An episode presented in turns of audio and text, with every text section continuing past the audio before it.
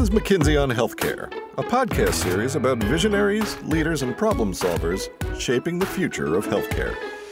On today's episode, recorded live in Chicago, McKinsey partner Pooja Kumar is joined by Tom Zenty of University Hospitals and Kathy Jacobson of Frederick Health. So first of all, Kathy and Tom, thank you so much for joining us. We were actually supposed to record this as a podcast, but we're just going to do it live instead. And today, we're really hoping to focus this on the role of academic medical centers and academic-based health systems in our broader healthcare ecosystem. This is a topic that I'm personally passionate about, and I know that these two leaders are as well. So I'd love to just start this off by asking each of you, tell us what brought you into the academic space. Was it something you always wanted to do? Sure. I never intended to go into healthcare, so kind of fell into it. My background is actually that I'm a C P A, got my accounting degree, and uh, went up to Chicago with one of the big accounting firms. And when you get up there, they give you this list of industries that you want to work in. And I checked off hospitals. And there was a background for that. My mom was a hospital R N her entire career. And my first job actually Uh, coming in high school was washing dishes in that hospital. So I know hospitals, they actually freak out a lot of people, and especially accountants. And so people didn't want to be on hospitals. So I ended up being um, one, but I started on the health plan side and was there for about eight years and then went over to the main medical center working in the C-suite. Originally, I became the C F O, Chief Strategy Officer, and it went from there. So really had no intention of going into academic medicine. And actually, when you start on the health plan side, you don't look at it through a very good lens because it's expensive, and that's exactly what you don't want to have when you're on the health plan side. I mean, really got the completely different view once I got on the inside over at the academic medical center and was actually able to see the specialization, the differentiated services. You know, I had a slightly different path. I'm a little bit atypical in that I knew what I wanted to do from the time I was fifteen years old. I wanted to be a hospital administrator, which is a really um, geeky sort of thing to do at the end of the day, right? But I never wanted to get into academic medicine, and the reason for that is I grew up in a really small town, and the local hospital administrator uh, took an active interest in me, and she was a fascinating leader and very powerful woman and someone who I'll never forget. Had a big impact on my career. I had to do an undergraduate internship, and I worked in a small two hundred bed non-teaching hospital. Mm. But then coming out of graduate school, we had to do an internship, and I interviewed at ten or eleven places. I read the theses of the previous students where they did their uh, administrative residencies and those that did them in Uh, non-academic medical centers. Mm-hmm. And what I found is people who went to the academic medical centers had a very narrow slice of something that they were responsible for. And I didn't want to get lost in the complexity of a very large, complicated organization where I wouldn't have an opportunity for a breadth of experience. So I chose to go into the non-academic world to begin with, thinking that I could always work my way up, mm-hmm. which is ultimately what happened. Very different path. What would you say is the hardest part of your job right now? You know, it's what everybody talked about today, and it's going to resolve uh, around one issue if we can ever figure it out, and that's culture. And I must tell you, everything that I heard today was consumerism, consumerism, consumerism, consumerism. Academic medical centers are not designed to be consumer-centric. So what I find to be the most challenging is changing a culture that has been ingrained and taught for over one hundred years. Now, people are very responsive, and we've made terrific progress, but there's always some challenge in an academic medical center because you try to balance the tripartite mission of research, teaching, and clinical care. So to your question specifically, we put something in place about six or seven years ago. It's an acronym called CARTs. We began to break up some of our faculty's activities along clinical, administrative, research, teaching, and service responsibilities. Well, when you begin to parse that out, it's not quite so easy because if someone's busy seeing patients, they don't have time to do their research or their teaching. But at the same time, if you look at, at their clinical productivity and it's nine percent, you know that there's something not quite right in that right. formula. So by breaking it out, it made an enormous positive impact.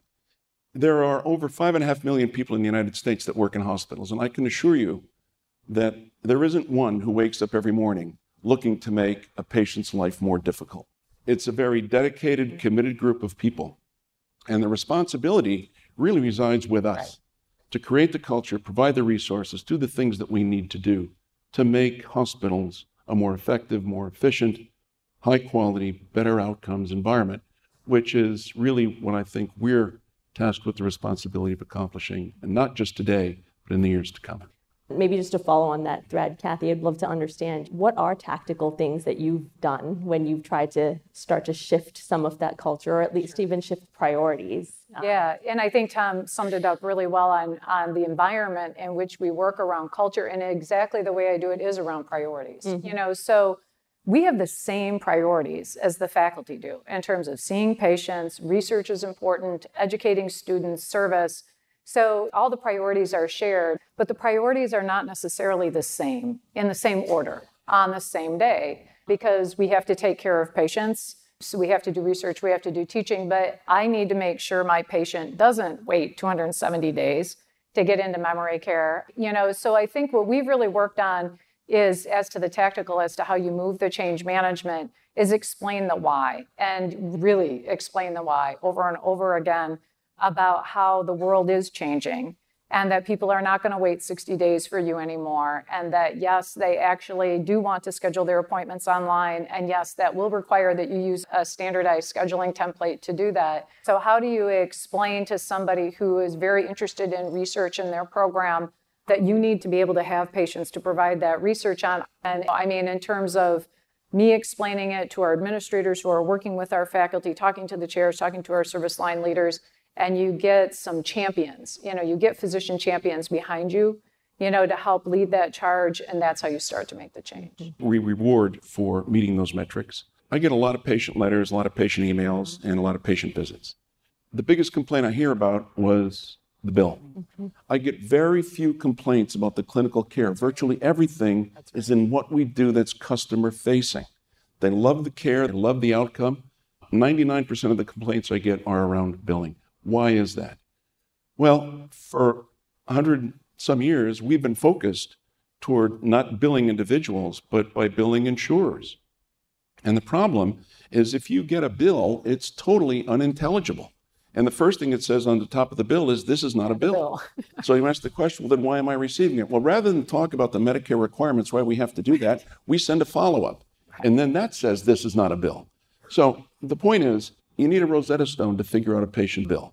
But we have to move in that territory of consumer-facing in ways we've never done before. Now we're getting a fair amount of consternation about, is this an, is this an issue of margin over mission? So that culture is what we really have to manage. We need to be more psychologists than business people, because this is about leadership. Right. It's about buy-in. It's about ownership, mm-hmm. it's about participation, and it's about changing the culture. How do you as leaders think about investments that you're making, or how you spend your time when you think about the academic, clinical, and research missions? And how do you see that changing, let's say ten years from today? It's really like any other business. You have to make enough investments that have return, but you have to understand that you have to have investments that are infrastructure also as well. So, for example, I believe, and it's becoming more and more prevalent, that academic medical centers are kind of owning the cancer space. And a lot of that is because it is so dependent on research. And that's what we do. And we do that better than anybody else. And so, of course, whenever we go to focus our research investments, it tends to lean towards cancer. But at the same time, they can't do their research and clinical trials and some of the things they're doing unless you're investing in very robust basic science. Mm-hmm. And there might not be a dollar for dollar return on that investment that we're putting into basic science. There never is. But you have to have enough infrastructure to be able to support the things you're doing in clinical research around cancer, heart and vascular, neurosciences, transplant, and so on. And so you just have to balance that and make sure that enough of your investment is going to be R O I, because it does all come back to clinical revenue, which funds all your investments in research and education. How much research can you really do that's productive if you're focusing on clinical care? And how do you balance that with faculty who went into academic medicine for a reason?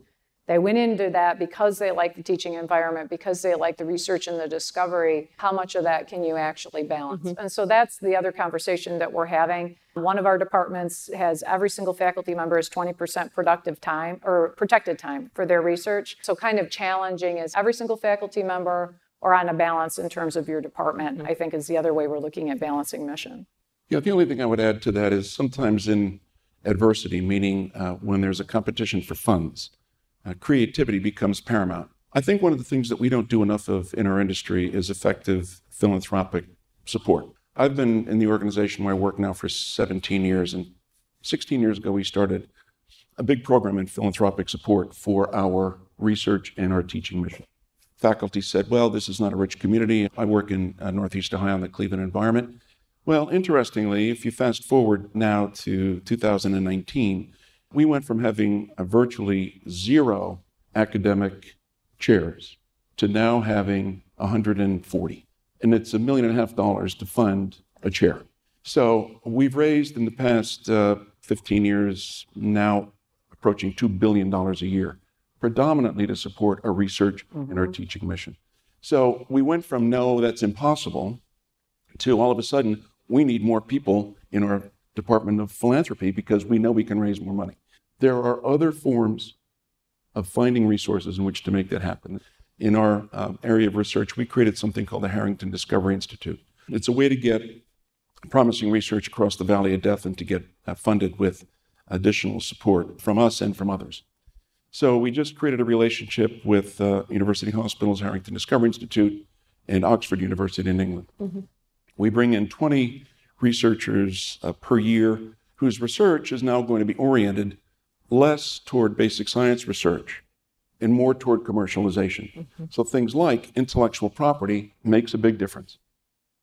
Having an appropriate sharing program in the event that something becomes brought to market creates a personal opportunity for the researcher.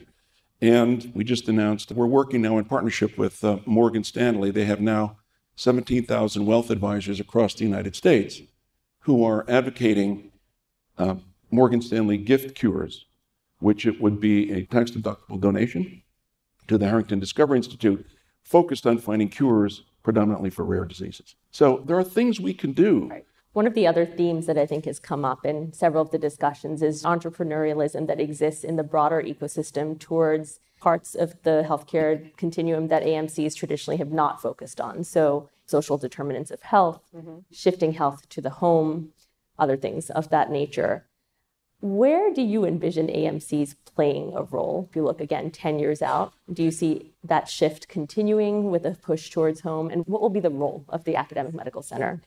Our academic medical centers are full, like ninety-nine percent full. When you are like that, though, you have immense motivation to get patients out of the hospital. So we have actually been very, very thoughtful and intentional about working in population health, working in risk-based scenarios, about moving patients first from inpatient to outpatient, and then outpatient to clinics, and then clinics to home. So I think what you're going to see in the future of the academic medical center is I do see a trend towards aggregation around specialists, because we do more of that than anybody else. And we are starting to demonstrate the value that because we do more of it than anybody else, we can do it better, better outcomes, and we can do it at less cost. Mm-hmm. And that's our challenge, to be able to do that. At the same time, we have to be very, very diligent about moving out the things that don't belong there. We treat over ninety percent of the sickle cell patients in the state of Wisconsin because we are the urban academic medical center where that's congregated. Probably going on about six or seven years ago, we opened an outpatient sickle cell clinic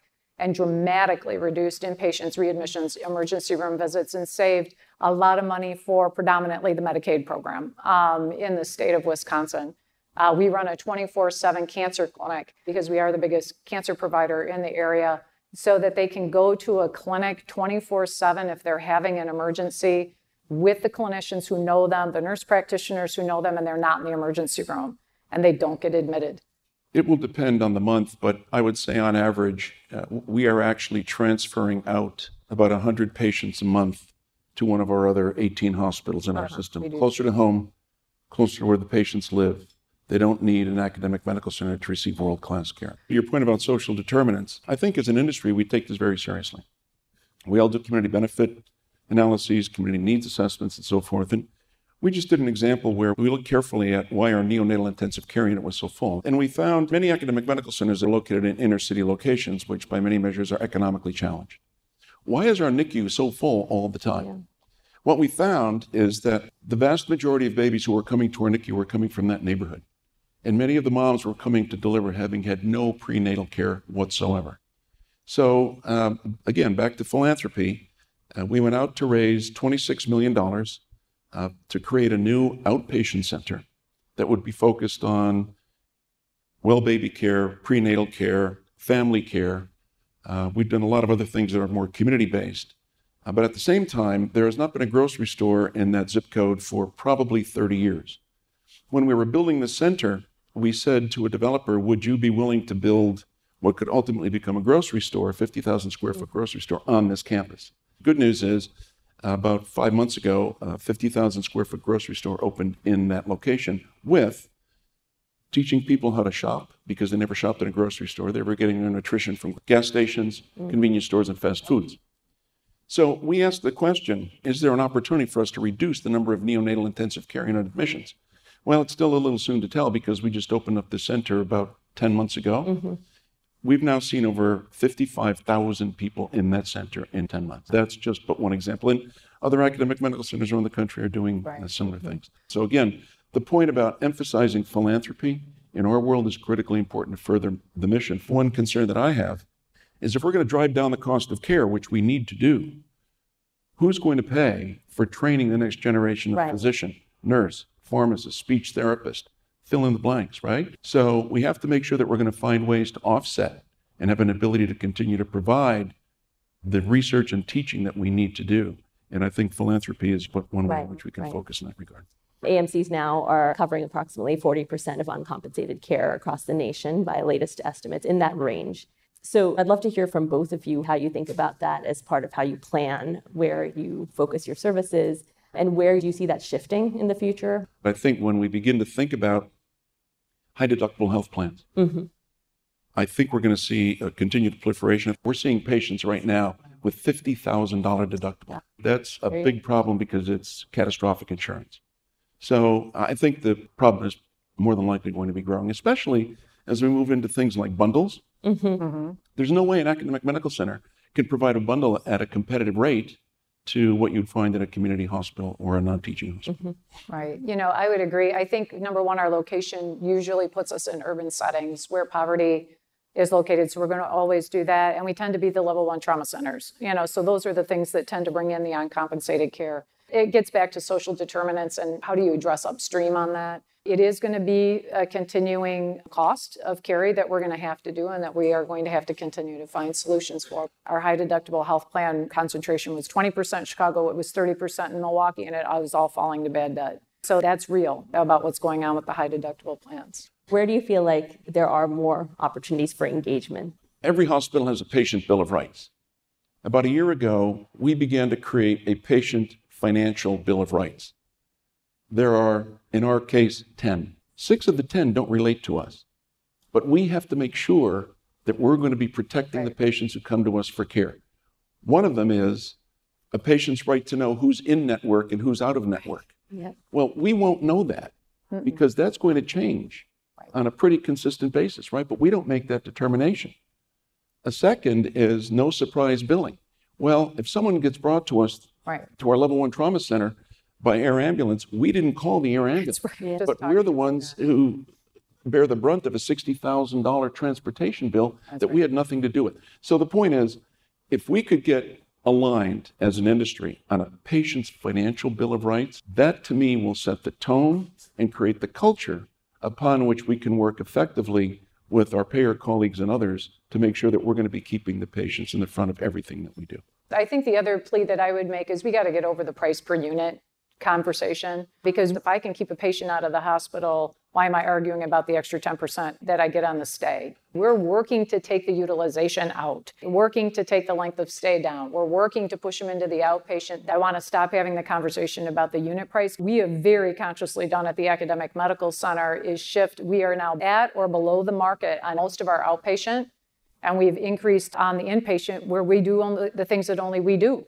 But then recognize the fact that we're doing that and that for commodity-based services, I can match my imaging in the outpatient with any hospital and a lot of the outpatient centers because we very consciously have made that move. Then we can prove that we do it at a national level with outcomes and with pricing. So I just would rather have a conversation about the total cost of care, risk recognition. I think that's it for the time we have. So thank you both for, for your thoughts here, and uh, we look forward to more conversation. Great, thanks. Thank you. Thanks, as always, to our listeners for tuning in. To learn more about McKinsey's work in healthcare, please visit mckinsey dot com.